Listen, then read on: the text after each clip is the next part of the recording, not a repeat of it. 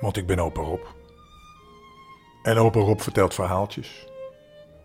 En die rijdt niet in een arreslee door de lucht.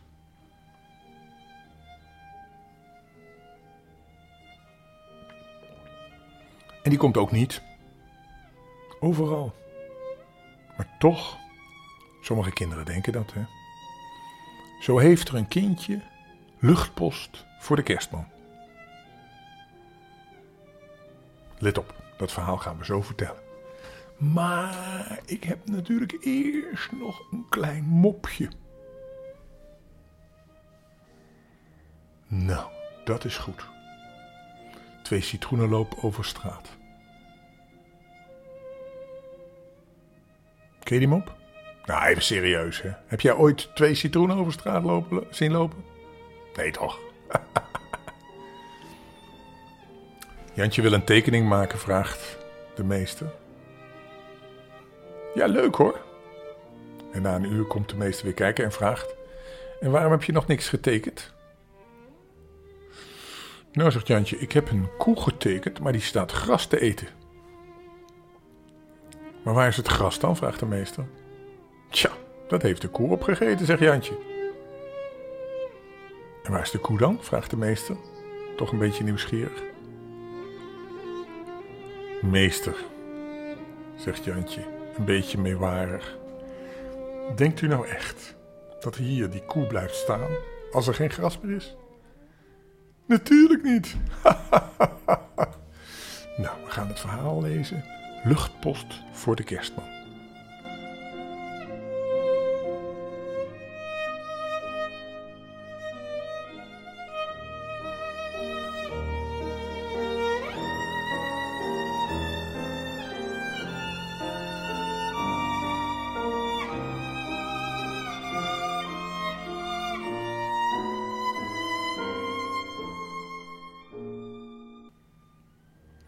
Martijn en zijn moeder wonen in een dorpje hoog in de bergen. Ze zijn arm. Martijn heeft geen vader. Martijns moeder is naaister. Maar ja, in zo'n klein dorp is niet zoveel naaiwerk. En Martijn gaat elke dag na school naar het bos om hout te sprokkelen dat hij kan verkopen. Maar ze hebben maar net genoeg geld om het allernodigste te kopen wat ze nodig hebben. Op een avond komt de bakkersvrouw haar nieuwe rok halen. Ze legt drie geldstukken voor Martijns moeder op tafel en een boekje voor Martijn. Het is maar een oude agenda, maar er staan mooie plaatjes in. Dank u wel, zegt Martijn blij. En hij ging met het boekje voor een vlak, flakkerend lampje zitten en bekeek de plaatjes.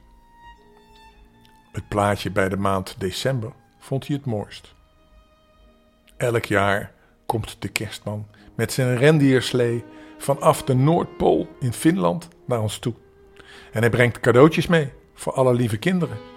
Dat stond eronder. Voor alle lieve kinderen. Ben ik dan niet lief geweest? vroeg Martijn zich af. Ik heb nog nooit een cadeautje van de kerstman gekregen. Mama, wat voor soort cadeautjes brengt de kerstman? vraagt hij. Nou, ja, ik weet het niet zo goed, maar ik geloof dat hij brengt wat de kinderen graag willen hebben, antwoordt zijn moeder. Ze wrijft in haar ogen. Ik zou best een nieuwe lamp willen hebben. Dan zou ik beter licht hebben om bij te naaien. Kom, Martijn, we gaan slapen. Maar Martijn slaapt helemaal niet lekker. Hij moet de hele tijd aan de kerstman denken. Misschien heeft de kerstman hen nog nooit een cadeautje gebracht, omdat hij niet wist wat Martijn wilde hebben. Dat kon toch?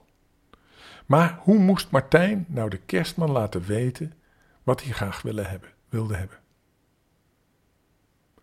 Ach, dacht Martijn, het heeft toch allemaal geen zin. En verdrietig trok hij de dekens over zijn hoofd.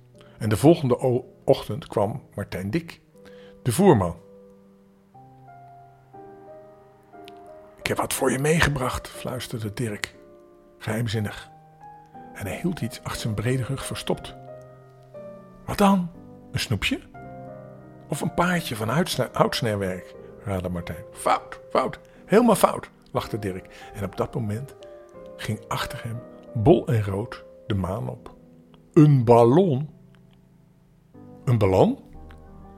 Ja, die heb ik op de kermis in Oerma voor jou gekocht, vertelde Dirk. En er zit speciale lucht in, waardoor die kan vliegen in de, in de, in de, hemel. Voorzichtig pakte Martijn het touwtje vast. Hij was er stil van. Dirk streek Martijn door zijn haar.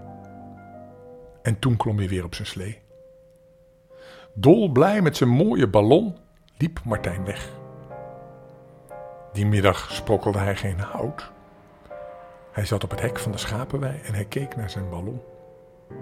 Hij kon zijn ogen er niet van afhouden, zo rood als de jas van de kerstman. En zo rond als de buik van de kerstman. En hij danste zo mooi in de, in de wind. Als Martijn het touwtje los zou laten, zou hij tot in de hemel vliegen. Of misschien wel naar de Noordpool.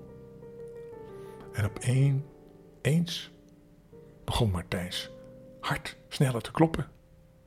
Misschien kon hij de ballon gebruiken om zijn mensen naar de kerstman te brengen. Martijn sprong van het hek en liep naar huis. En toen scheurde hij voorzichtig een blaadje uit zijn schoolschrift en hij schreef een lange brief. Hij schreef: Lieve kerstman. Ik heet Martijn en ik ben acht jaar. Ik heb een plaatje van u in een agenda gezien en ik heb een paar wensen. Wilt u alstublieft een lamp voor mijn moeder brengen? En ik zou graag wat warme laarzen willen hebben. Mijn schoenen zijn zo koud in de winter. En graag ook warme handschoenen, de mijne zijn zo dun geworden. Als ik maar één ding mag vragen, brengt u dan de lamp alstublieft. Ik hoop dat u mij kunt vinden. Ik woon in Strenka op de berg. Kom alstublieft, uw Martijn. En Martijn vouwde de brief op en bond hem aan het touwtje van de ballon. Toen klom hij op de berg achter het dorp. Helemaal naar de top. Lang staarde Martijn in de verte. Daar moest de Noordpool zijn. Hij moest nu zijn prachtige ballon echt laten gaan.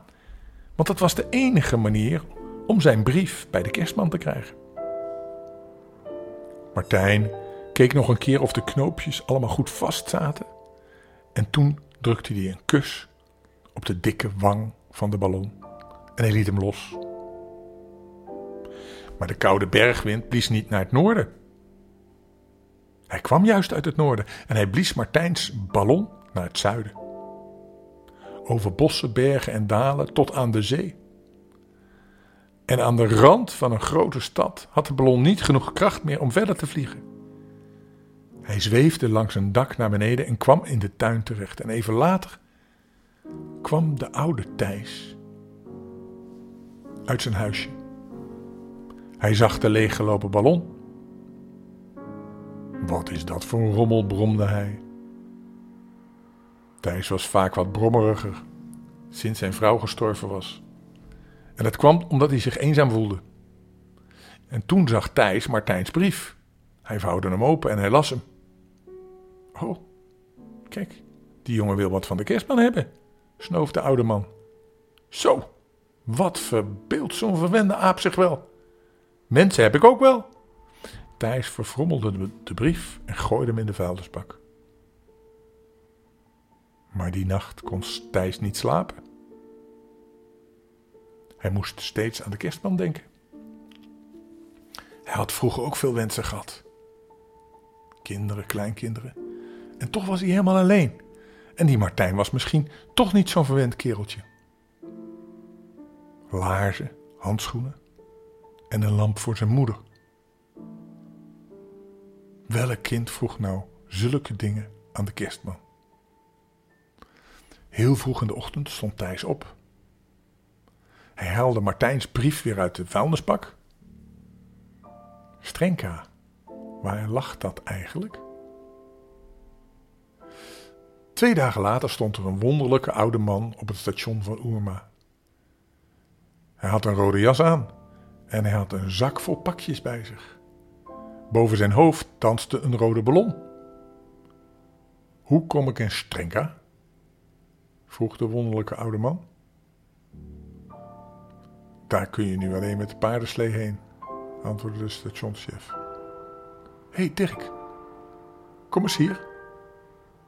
Deze meneer wil naar Strenka. En een paar uur later werd er bij Martijn op de deur geklopt.